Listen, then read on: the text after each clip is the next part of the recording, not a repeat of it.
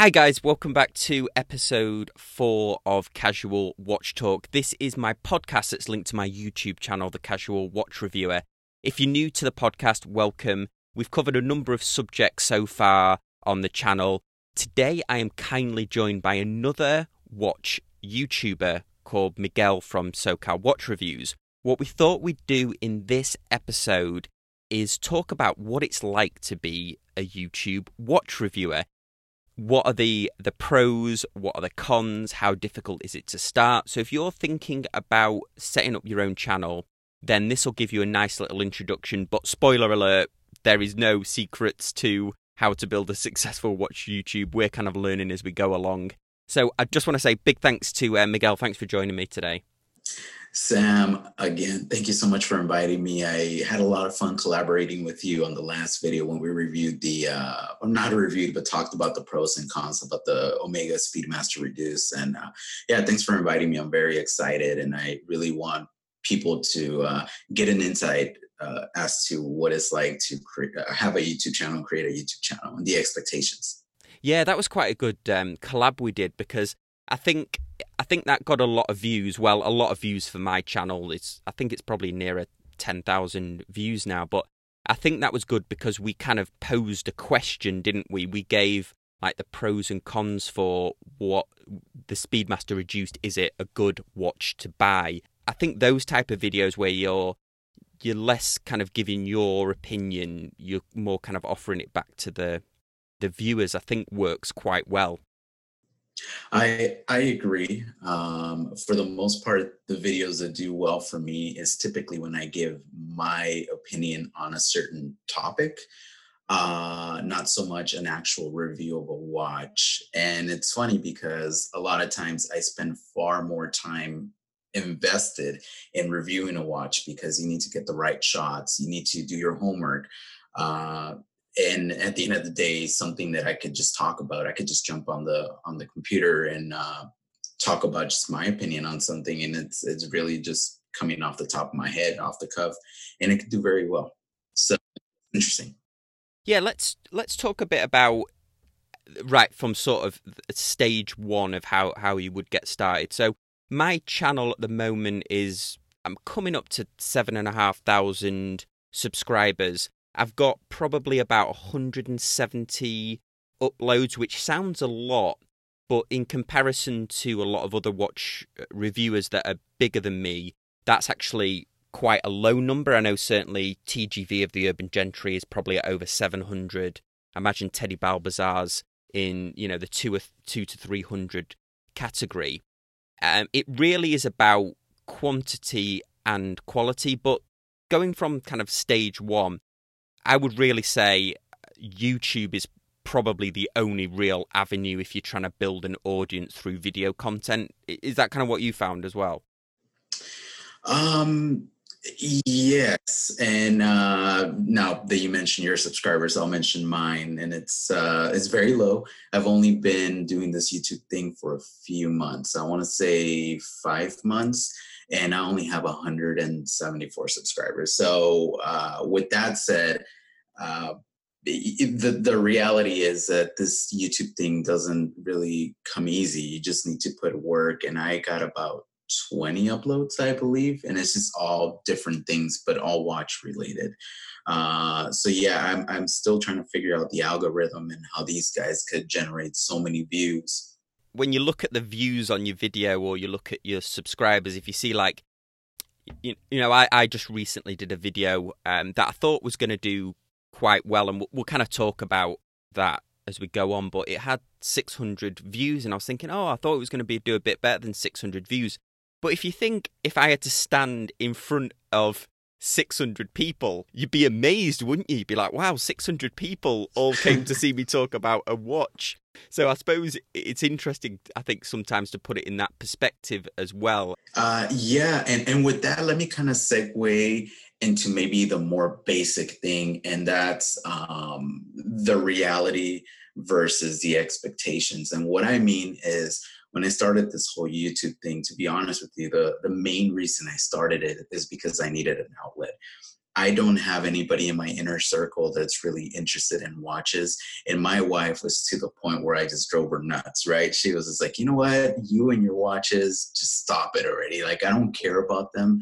I, I'm glad that that's a passion for you but just I don't know, just stop talking about them or something. So I thought to myself, okay, well, what can I do uh, to share the love with somebody else. And I, I just thought of YouTube, right? So that's the main reason why I started the channel because I needed an outlet to talk to people about that. Now, when I was looking at YouTube and started getting into YouTube, uh, I don't know if anybody out there knows like Ryan Ryan from Ryan's Toy Reviews. He's like eight years old or something. He has millions upon millions of subscribers and views. So I thought to myself, you know what? If a kid playing with toys gets that many views and is generating that much money, that's kind of cool. Maybe I could do the same thing. And again, it wasn't about the money for me. It was more about just an outlet. And I was thinking that maybe I could blow up my channel. However, I did do my research before uh, doing so, and I saw okay, who's the top dog in the in the YouTube uh, world as far as this whole watch game is related? Okay, TGV. Well, how many viewers does he have? How many subscribers?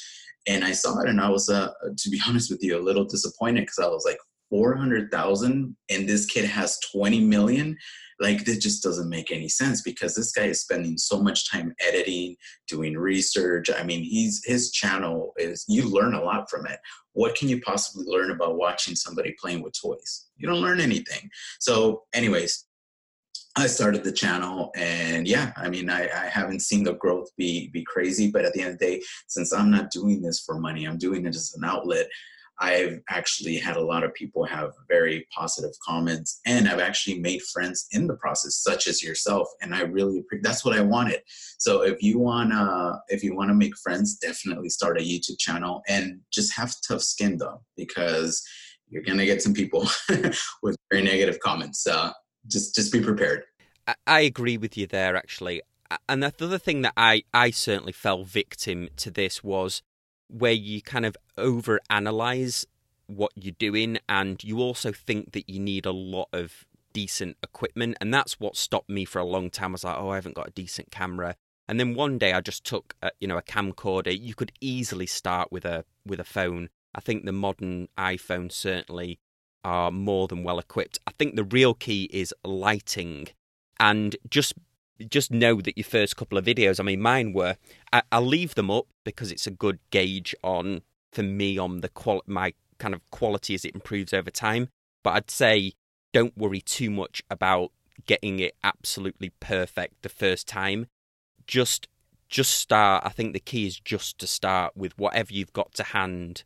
You know, reviewing your own watches. Some of my reviews that do the best. In fact, one of mine that that's I think maybe the second most popular one is a Casio watch, a ProTrek watch I bought for $40. And in ad revenue, I've probably made maybe six times that off that video um, over the course of its life. So I wouldn't worry about thinking, oh, I've got to get a Rolex for review or, or whatever, or I've got to get the best cameras. Is that kind of what you what you found as well? Yeah, and to be honest with you, Sam, and I think you know this, I still film my phones with an iPhone 6. And the reason why I haven't invested in equipment uh, or, or lighting or anything is for the same reason. Uh, to be honest with you, this is a, a, hobby for me. And if I get to a thousand subscribers, which that's the goal really, uh, then I could maybe look into investing more into the channel. Uh, but as of right now, I mean, investing, having a family and a toddler, investing my time that's already an asset that is being allocated towards the channel. So for me to go out there and spend four or five hundred dollars on lighting and this and that uh, i think it really comes down to you the person your personality and maybe the content that you're putting out. Of course people don't want a, a grainy video uh, so if you could film your videos in the day uh, perhaps outside where it's like nice and bright and always film uh, your videos landscape not portrait uh, that's definitely helpful the only thing that i do have is this nice little microphone called by a company called Rode, and that actually did make a big difference. And that was given to me, but you could find them used on eBay. So that's the only thing I would say. And a tripod, of course, I already had a tripod, so a tripod is a must. A microphone is a must. Good lighting, and just something to record. Just get your feet wet and uh, just kind of go for it, you know? Yeah, I, I, would agree. And I'd say the biggest top tip of all, if you're using your phone, uh, that's a great one about filming outside. I often splice in footage that I've filmed on a phone into my normal reviews because, frankly, the, the new iPhones uh, and things like that, they're, they're absolutely phenomenal. But a top tip when using your phone, always keep it in landscape. Don't film anything in portrait because it looks awful when you upload it also it looks um, you know very amateur but as well tripod even a cheap one just it's amazing how much more professional the video will look when the camera's still. I've gone through probably three or four different types of lighting on mine. I've got to a good place now where i bought some led lights which they sound expensive but they weren't really I, I try and knock things off. Things that are irritating me about what i'm doing i try and tackle them one at a time. So a big one for me is when I'm filming my intros or when I'm doing my video interviews, I sit in my living room and it's it's a modern apartment, so it's a bit of a box and the echo is is quite frustrating. So I've just bought some moving blankets. I've got some friends coming round, so we're going to do some tests. So that's the I keep ticking these things off. The first was lighting, and then camera quality, and then getting the close-ups and things like that. So over the four years, I've made little improvements that made a big difference. What was the first watch that you reviewed? Yeah, so it's funny. Um, the first watch that I kind of talked about in my channel was an Omega Speedmaster Reduce. I uh, I've been a collector for a while, you know, probably th- going on three years, and uh, that was my first big purchase. So I, I flipped some things, and, and, I was super excited about that. And that's kind of about the time that I really got heavily into YouTube, just watching everybody on YouTube. And I was like, you know what?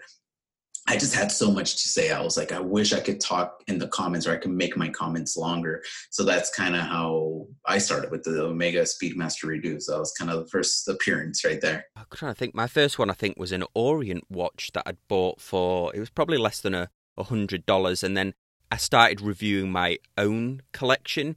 I found a lot of inspiration from other YouTubers. I started watching the Urban Gentry, and then Federico Talks Watches was inspiration for me. What channels did you find like were inspirational to you? Yeah, absolutely. So, honestly, what got me, I guess we could kind of backtrack again. I, I've loved watches for a long time, right? Ever since I was a little kid. In fact, I do have two Casio uh, data banks uh, dating from the early 90s. Actually, one of them's in 89, one of them's in early 90s. And they're original to me. I actually bought them when I was a little kid. So I've always loved having something on my wrist. And for many years, you know, I'm in my 30s now. So for many years, I, I liked watches, but it, it was more of an aesthetic for me. So of course, I went through the face of the Big Invicta and the Armani watch and the fossils and the Guess watches. So I had them all in my collection. So it wasn't until three years ago that uh, I was just sitting on the couch with my wife, and uh, I uh, I was like, you know what? I would love to get a new watch. So I was looking around on Amazon. I was like, oh, that looks kind of cool. Uh, I wonder if anybody has talked about this watch on YouTube. I didn't even know, right? So I was kind of brand new to YouTube as well. I've seen YouTube before, but never, never in, in this magnitude or never looking for a watch. So I looked it up, and of course, the first thing that came up was TGV. So that's kind of what did it for me. TGV's huge and and yeah, and then Federico and, and some other people. But uh, yeah, what I what I want to say to kind of a, a side note is you start listening to these people, but then you start hearing stories about different people. So you get sidetracked with the personal stuff, right? Like how they are in real life or whatever. But I would like to keep it if if somebody's not a good person in real life but has great content, then I care more about the content. I don't care about that personal story because at the end of the day, he or she is not my friend or my family member. I just care about the content they're they're producing, you know. So, but that's what did it for me. And now, of course, you got the Teddy Baldassarres of the world and Time Teller, and you just got Hodinkee. Of course, it's always been a big one for me. Uh, they do a really good job uh, covering different things. So, if we're thinking of getting started on YouTube. How easy did you find it? I was surprised at how easy it was. Some bits were horrendously complicated, which I'll talk about in a bit. For other people who might be thinking about it, did you find it quite easy as well? Extremely easy. To be honest with you i have a 10 year old nephew and he actually made a cameo on two of my videos and he has a little youtube channel of like gaming or something and he was able to do it from his phone. So yeah no youtube has a really nice uh, app where you could just set things up super easily. Now of course i don't know anything about uh, the monetary side of it because i haven't gone to a thousand subscribers.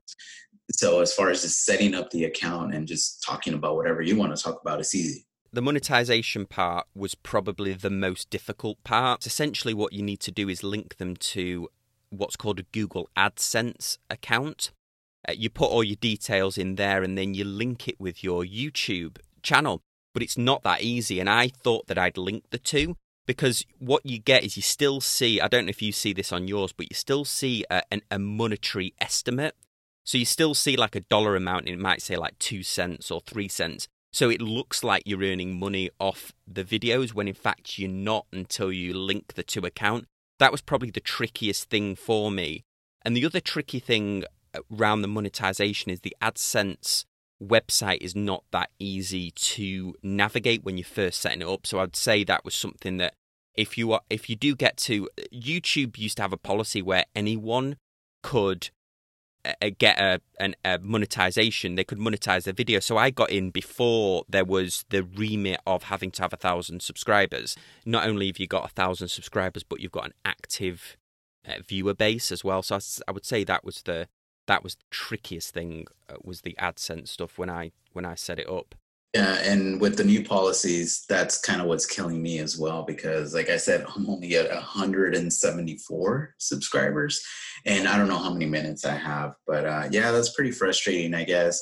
At the end of the day, I mean, I, I said that I don't care about the money, but it would be nice to get uh, monetized. And the reason I say that is because I am married, and this whole YouTube thing, I don't know anybody starting a YouTube channel out there, I'm sure have family, or maybe you don't have uh, you're not married, you have family like your parents, depending on how old you are. But uh, one of the main things for me is that really that you spend so much time doing a video, not just necessarily just doing the video, but doing the editing, doing the research, uh, trying to come up with ideas. And at the end of the day, you're not really getting anything for it. So that could definitely create a conflict with your significant other let's put it that way because it's like you're spending all this time doing this what are you getting out of it? What i'm trying to say is whoever's listening to this you're getting uh, perspectives from somebody that has over 7000 subscribers and you're getting a perspective from somebody that has less than 200 subscribers. So don't get discouraged. Keep doing what you're doing. Just think of it as a passion and you're going to be able to thrive the key thing is just to get started and then just keep consistently making content. But you're totally right. It it it takes a long time to edit them. I started off using iMovie originally. You can actually even use iMovie on the iPhone. I know some people that do that. And then I sort of progressed to Final Cut. And it does take a long time. The other thing that I always struggle with, and I know other people struggle with this, is what you think is going to be well received or what you think is going to get a large number of views, a topic. Sometimes they don't. Uh, so, for example, I did a, a video on a Paul Newman Rolex Daytona. I managed to get hold of one, which uh, was a big thanks to Bob's Watches, who who is a reseller of, of uh, used uh, pre-owned Rolexes. They actually opened the vault and got this watch out for me and I filmed it. It was the most nervous review I've ever done because this watch was this watch was over two hundred thousand dollars value, and I filmed it. I tried to do the best job that I can. I uploaded the video, and I don't think this was probably maybe three or four months ago. I bet you that video hasn't even done a thousand views. Yeah, I did one on my um, Speedmaster service, quality the same and everything, and that's done great guns. So it's interesting. Um, I'm sure you've you've spent a long time on a video. You know it's a subject that people do like or that are interested in, but they don't seem to be they don't seem to perform as well as as well as you might think they do. Yeah, no, my one of the videos that I thought was gonna do very well for me was my review on the Seiko Sarb 033 and 35 uh, spent a lot of time on that and right now and it's about a month ago i only have 421 views on that So that really surprised me because I thought that was gonna do very well for me, and unfortunately, it didn't. So yeah, no, you're you're right. Things that uh, there's things that definitely take you by surprise, and I don't know. I, I guess eventually maybe they'll somebody will find them and it'll just get some traction. So, but again, just every video that you put out there should be your baby. Take pride in it and uh, and just put it out there. You know, eventually, if it doesn't do well, at least you could look back on it. And and that's I guess that's something that I was looking at. And, and it's funny. I, I have so many ideas, and I want to. I like looking at my watches. I like pictures of my watches. So by putting these videos up on on YouTube, I think to myself, you know what?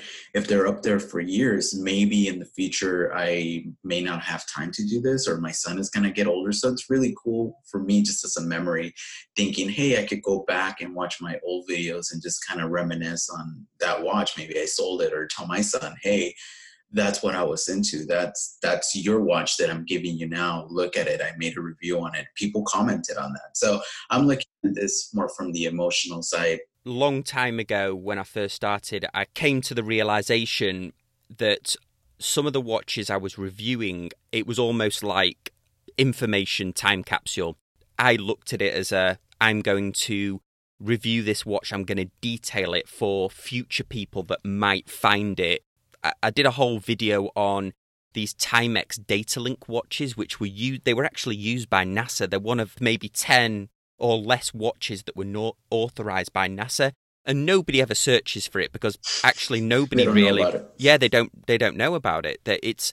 But I, I was like, I know this isn't going to get a load of views, but I'm going to try and work my absolute hardest on this one so that I'm leaving it for maybe somebody who's researching watches in the future maybe they come across it and they're like, "Wow, I've never heard of that Timex Datalink before. Let me search on on YouTube." So a lot of them, I think that helps uh, uh, it helps to think about it like that. Because a, lot of the watches that we are, I mean, we're both we both work in sales and sales is all about the compelling event what what event what compelling event does the customer have to buy the product or buy the service? Whereas on a watch channel it's hard to build that compelling event. There's unless there's some groundbreaking news that comes out, like maybe, you know, Omega's new movement or something like that, there's very few things that are so immediate that people are searching for it right there and then, really. Um, you know, maybe if a new watch comes out, but. Yeah, no, I agree with you. And it's funny you mentioned that because I was just thinking about that when I was uh, thinking back uh, my videos when I first started one of the big videos for me was on that Hodinkee release with uh, with the Alpinist, that limited edition. Uh, yeah, it was five months ago. So I'm looking at it right now. It was five months ago, and I, I jumped on that right away, right? Because everybody was like, "What are my feelings on this Seiko Alpinist and and the the Hodinkee release?"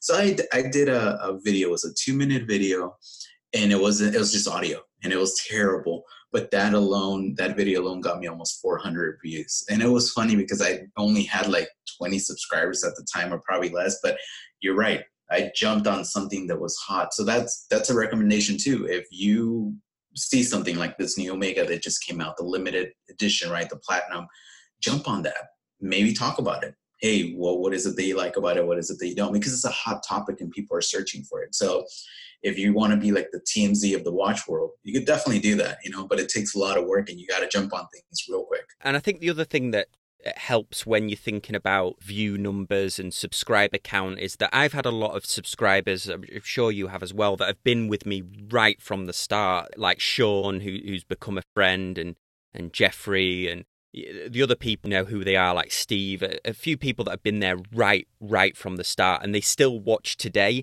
I always think, well, could just make content just because they like watching it, like yourself, who, who, who watches almost every single one of my uploads. You think, well, I'm kind of cool with just those people are watching it and they're enjoying it. Then don't get too hung up on the the subscriber count because uh, you you made an interesting point before about TGV who is the biggest person in this uh, market. Although I'm not sure if Watchfinder probably hot on his heels, but yeah, 400,000 subscribers sounds like a lot. But if you were a beauty blogger, if you were reviewing makeup, that's a failure. That that's a dead channel in, in that um, market. or or like you say, like the toy reviews or the unboxing technology. I mean, four hundred thousand is it's next to nothing. Whereas for us, that's because uh, we're so niche. I mean, four hundred thousand is just would just be an awesome amount of subscribers to get. No, I, I agree. And by the way, TGV and uh, and Watchfinder have the exact same number of subscribers, which is shocking to me because Watchfinder is one of those really really good channels that I that I see out there. If you want to see some incredible macro shots and a really cool history of every single one of those watches, go go look at that channel because that's that's inspiration right there. Um, and, and that's another thing that I that I kind of want to bring up too. Uh, I know my videos kind of made a difference when I got a little macro lens. And let me tell you a secret, guys. Uh, the macro lens that I got is off of eBay. Kidding you not, it's a little thing you put on your phone, but it actually works. And it was pretty clear. I was able to film some movements of my Bulova Accutron. I just put a video out, and it actually came out really nice. And I was very surprised. And like I said, not a lot of money invested in that and, and that's how i was br- gonna bring it up but yeah this watch thing is very niche. So do it more because you love it. And I agree with you. Uh, you do have a number of people that are subscribed to your channel because they genuinely are interested in everything you have to say and they become like friends they become like family and in fact i, I definitely want to give a shout out to uh, somebody that i follow and he follows me back from Just to Watch. His name is Dave. Uh, he used to be based in Orange County. He now lives in Japan with his family. And he made a video not too long ago uh, basically highlighting four undiscovered watch channels. And in that list, I was one of them. And thanks to that, I got over 100 subscribers the same day. So it's just one of those things that this watch community is so beautiful that everybody, I feel like everybody has each other's backs because we're in this hobby together. And people from the outside may look at us weird and be like, why are you so obsessed with a watch? Something that tells time and and they just don't understand you know and sometimes i don't even know how to explain it or or even know why i like this hobby but yeah the the watch family is is so important to me. It's become part of my daily life. So the my most favorite uploads that I've done is where I've collaborated with people or interviewed people. I've I've managed to interview and collaborate with some some great people. You know, my favourites like the Uncle Uncle Seiko that makes those aftermarket Seiko straps. That was a real, really interesting interview to do, and it was one where I thought was going to go one way and it went totally the other. We started off talking about the straps, but then we really captured his why he started and about his his family and and all of that type of stuff. And it was it was incredible to to capture that. I felt very honored to do that. And then other people that i've that i've interviewed you know micro brands and things like that really getting to understand like what are their motivations. And i think this leads to an interesting point uh, talking about micro brands is I think uh, for I know certainly on the forums there's this view that watch YouTubers are are pushing brands that they get sent or that purposes aren't always genuine or oh you just got sent that watch that's why you're giving it a positive review. And this is something I struggle with because thankfully uh, or luckily my channel's of the size where people do send me watches my view on it is is twofold. I think once you hit a thousand subscribers that's a real um, asset to a watch company because if you think about it, I remember the days where email marketing was a thing, and that's almost a dead a dead thing now. Hardly anybody does email marketing because the actual ROI on it is so low. I mean, you're talking if you get like a 7% open rate on an email marketing campaign, that's a success. Whereas for a watch company, a strap maker, they know that the content that we create in, we're only speaking to watch collectors. We're only speaking to enthusiasts. We're their funnel. We're the the end of their funnel. We've already got the the audience that love watches and, and so on.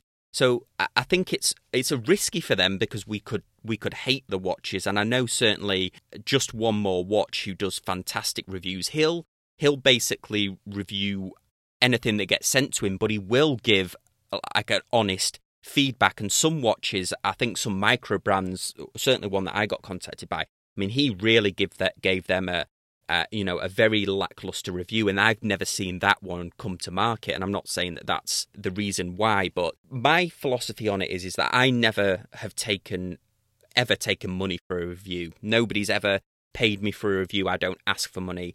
if they send me a watch, and Spinnaker are quite good actually. They they do send a lot of watches out. They do make a quality watch, and I I've spoke to uh, before I re- agreed to do the Spinnaker review. I spoke to the CEO of the company and just said, you know, what's your vision? But I mean, as a watch collector, it's just cool being sent a watch, but I'm quite selective about what I will review. I need to feel like that there's something that I can add to it. So I know sometimes people say, well, you're always giving positive reviews of watches, but in fact, the watches that I do review are are a subset of ones that I do get offered because you you will get a lot of people, um, you know, Chinese companies, a lot of these fashion watches will reach out to you. So I think you've got to be, just be careful and make sure that you've got a vision for the channel. So my vision for my channel is very much like tool watch focused. I don't do a lot of fashion watches, and I try and do a mix of, um, you know, expensive versus uh, affordable watches, just to give that broad spectrum, and watches that I'm interested in. Um, so it, it's it's kind of one of these things. I know that when I'm doing one of these reviews, I've got to be respectful of the fact that if I've been sent the watch, then you know, people are going to automatically assume that that's why I'm giving a positive review. But uh, and I don't know. I mean, I every one of my videos has a disclaimer if I've been sent a watch, and in fact, a lot of those watches are given back to viewers. I except for current watches that I have for in for review that I've not yet filmed a review for. I don't have any watch that I've been sent and kept. I've either given it away in a competition. I did an end of the year competition, or I've given it to uh, watch you know people at work that are into watches. A couple I sold because I needed to buy those LED lights, so I sold two of the Spinnaker watches. But other than that, they've mostly been given away. Certainly the straps and things like that have, have been given away to to viewers. So uh, I don't I don't sort of keep them to hoard them or anything like that. But it, it, it is definitely something that I'm aware of. On one hand, it's so cool being sent a watch for review, but then you also have to be respectful that people might assume. And I think that this is one of the things that does plague the watch review community is there is a chronic lack of people not disclosing whether they've been paid for a review. This is a conversation I'd had with Federico from Federico Talks Watches, who he, you know, he discloses it. In fact, he very rarely does a review that is is not one of his own own pieces. In fact, he doesn't generally review watches. He's more of like a commentary on the the watch industry track channel, which I love. But I think that is a that is something that I think is going to ultimately really damage the watch review.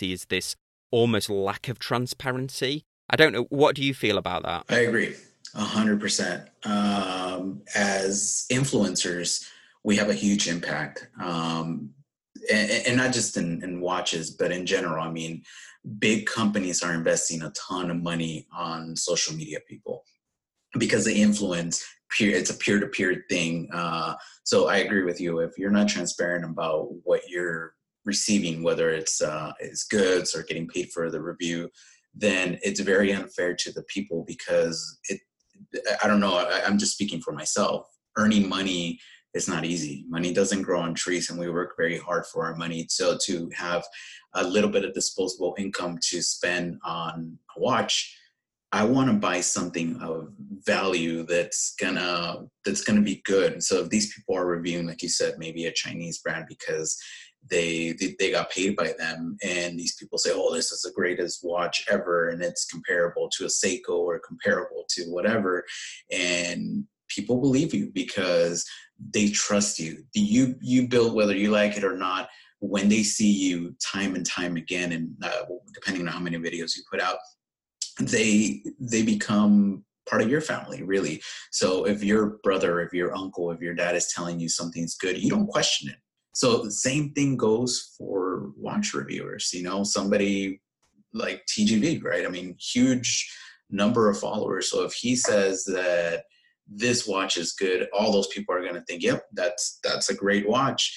He does have some good watches out there that he recommended right? Like me and i fell victim to this um seiko skx so when i when i got it back like really into the hobby seiko skx is the thing i kept hearing and it was from him. So i bought it another one was the seiko sna 411 which is a flightmaster the flighty as he calls it. I fell in love with that and as a matter of fact i still own it because that really is a good watch. But then i used to see all these other brands or whatever I was like well i never heard of that and he spoke highly of them but then i see other people's reviews or i see things online and people bash on them and then i, I you know you could kind of read through the lines. But no I, I agree with you people should be fully transparent about receiving free goods or getting paid by the company because that way you know if they're speaking good about that watch and it's all positive then you know why you know? And i'm no hero at this. I could get better. I only review watches i really like but i do realize that you know the watches are even a $200 watch is that's you know $190 more than you really need to spend on a watch. You could buy a, a casio would last you were probably a lifetime. I think I don't know why watch YouTubers are scared of it because these watch brands do have brand ambassadors. Nobody sort of looks at George Clooney and's like, oh, he's really shilling, uh, he's shilling Omega. People see it as kind of aspirational. There's been a couple of brands though that I've reviewed that I've really believed in that I've helped that I know that I've helped them, which is a good feeling. Man Cave Leather on Etsy is I think he makes some of the best leather straps that I've ever seen and he doesn't pay me for reviews. I've reviewed them uh, quite a few times and I, and hopefully that I've helped his business because I genuinely believe in what he's doing. I think he makes some awesome straps. That's the flip side of it where you can bring exposure to people that are doing very good work that might otherwise not get the exposure or not have the advertising budget. If I believe in the brand, then I'm, happy to do a review. I, don't do a review of, of brands that I don't believe in, no matter what. You know, sometimes you do get offered money for it, and you're just like, no, I'm not. Even though the money would be good, I've only got a second to lose somebody's trust if they think that I'm not genuine about what I'm doing.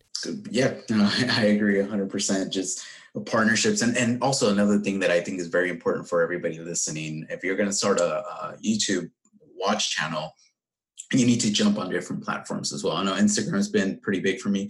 And it's funny, if you look at my Instagram account, I got almost 400 followers, which is respectable as opposed to the number of subscribers I have on YouTube. And I'm a lot more active on Instagram because it's a lot easier. And every time I do a new video, or for instance, this, this podcast, I'm going to promote it there and it's super easy and and people actually do support uh, and i get feedback. I get dms from people saying hey great great job or, or that was very cool and stuff like that. So anyways just know that you for when you start your channel you need to self promote i mean it sounds funny but yeah you definitely need to self promote on different platforms.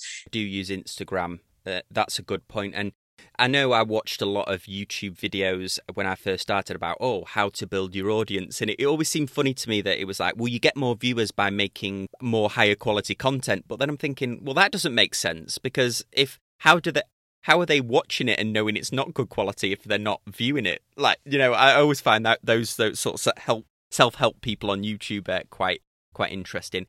So we've um, obviously this has been a, an extended episode here, but I think it's a very interesting subject, and hope you guys found it interesting. I think the last topic here that we should definitely talk about is uh, commenters. So overwhelmingly, I know overwhelmingly on your channel, and and thankfully overwhelming on mine, a lot of the comments that are, are put on my channel are positive, but you do get people who leave awful comments. People say some awful, awful things, and sometimes you can kind of counter that. I sometimes the comments that I find frustrating is when I'm pronouncing names of watches or facts about watches, I'm getting the names not perfect. Like whether it's my British accent or or what on some of the French names, can spend like a day, eight or nine hours editing a video like Omega's one that I always that people just hate the way I pronounce it, and I'll spend and then somebody will leave like a downvote and say, "Oh, you pronounced Omega wrong," and I'm like, "Come on, can you not just give me a little break here? I spent eight hours viewing a video. Have you had many of the sort of the trolling type comments? How do you handle them? And then I'll sort of I can. Absolutely. One one of the first big negative comments that I got was actually on your on our uh, collaboration with that Omega watch with that reduce. I don't know if you remember this. Some guy kept saying that I, I used to word I used the word in the beginning of my sentence. I, I said so uh, and he was like, "Oh, this guy uses the word so so much." And anyways, I, I, I got upset, and that was in the beginning of me doing YouTube. And I kind of said, "All right, well, if you're such a English expert, I'll take English classes from you." And then his reply was basically, "Oh no, you don't. I don't speak English that well."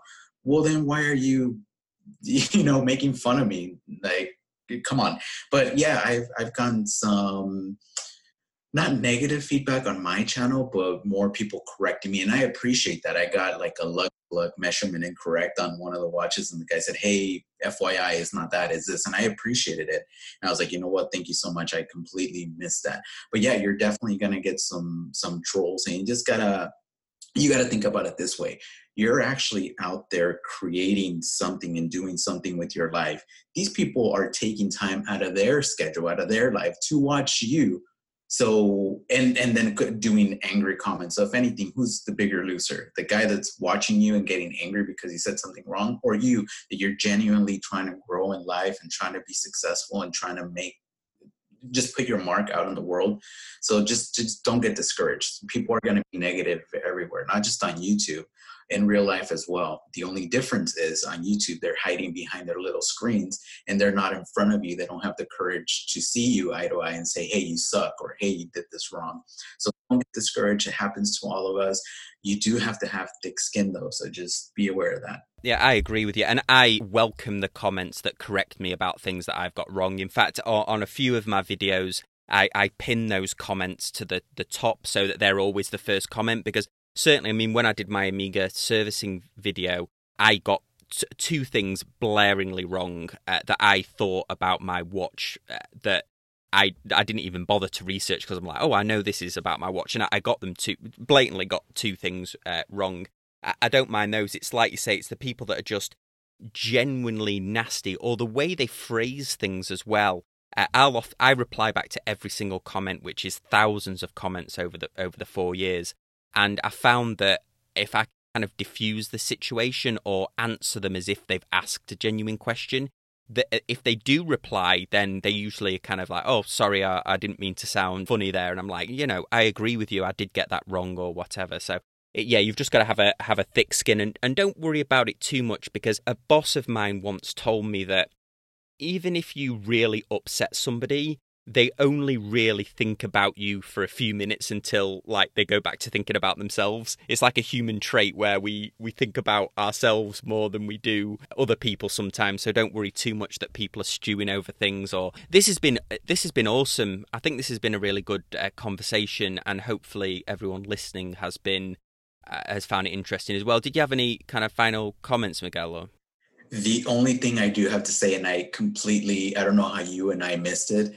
is Amazon and other programs out there. Actually, I've made some money from my affiliate program, only like five dollars. But yeah, I sold two watches, two Timex watches, which was awesome. Uh, so that actually works. So if you, you can make money off of YouTube because of the AdSense, Google AdSense, you could definitely make money some other ways as long as you're transparent again in your description and say, hey, if you buy a, a watch or a strap or anything from this affiliate link I the, the channel gets gets money and you help the channel. It's an awesome avenue as well. Or I've actually had people uh, on on Instagram. They uh, they ask me, "Hey, where'd you get that strap?" or "Hey, where'd you get this?" And I go to my affiliate program. I look it up. I copy the link and say, "Hey, here you go. This is where I bought it. And if you do buy it, you help me out." So that's another avenue of making money. And I, I I'm sorry for not that bringing that earlier, but that's that's definitely uh Yeah, I can't believe I missed that. I have Amazon affiliates and that isn't that isn't bound necessarily by how many subs you get. The more subs I think when you get to about 5,000 they give you your own store, so I actually have my own Amazon affiliate store. But the good thing about that and putting those links in there is you can kind of curate a collection but then they're just going on normal Amazon. Doesn't cost it doesn't cost anyone anymore, and then they can see the other reviews that people have actually left because Amazon's awesome at giving product reviews.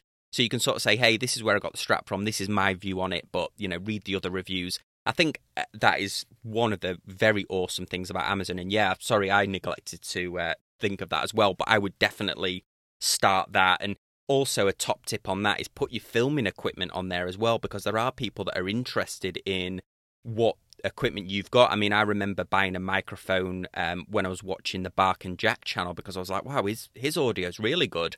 And then he'd actually put in his description what or, uh, equipment he used. So have a look on his channel, have a look on my my channel, the equipment that I use. It's all in there. That's a That's a great tip, actually, uh, Miguel. Good, uh, well done for remembering that one. I know. How can we miss that? It's like we're talking about money and getting monetized. That's that's a big one. And also, I know a big one if you're if you're starting a, a watch channel. A big one that I know I learned from Sam is partner up with your local jeweler, with a pawn shop, with a somebody that sells watches. Because if you're going to review watches, you're going to need watches. So if you go through your whole collection and you only have a few watches, well, then what are you going to talk about? I mean, you could, if you're going to review watches, you're going to need watches. If you're going to talk about topics, then you don't necessarily need watches.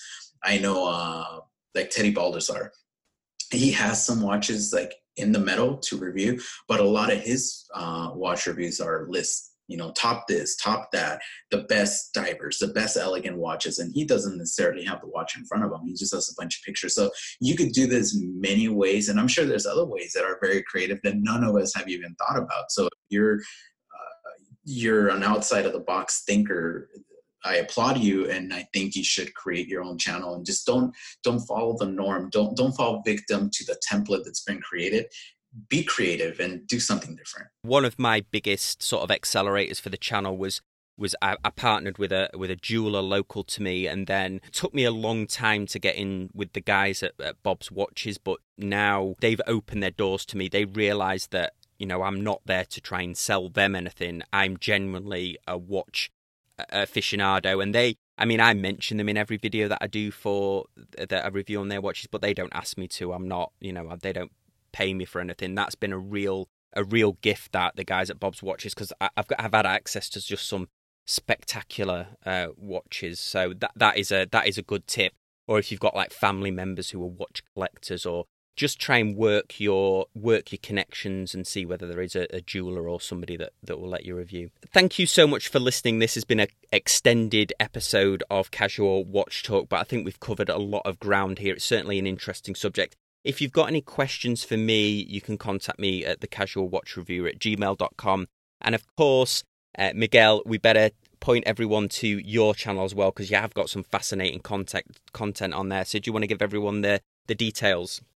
Yeah, absolutely. So you could uh, find me on YouTube. My channel name is SoCal Watch Reviews, and yeah, SoCal is in Southern California. That's where I'm based and on Instagram at SoCal Watch Reviews. So yeah, definitely follow me on my Instagram. I do more kind of glamorous shots. I, I do some shots of my watches, the more affordable kind, but I also like doing the luxury stuff. So the Langes, the Pateks, the AP, the unobtainable pieces for me that I just, when I look at those pictures, I just drool. And I, I figured if I feel that way, maybe other people feel that way. So my Instagram's a little different than my YouTube, but at the end of the day, it's all watches and it's all love. As always, guys, thank you so much for listening, and we'll see you next time on Casual Watch Talk. Thanks, guys. Bye.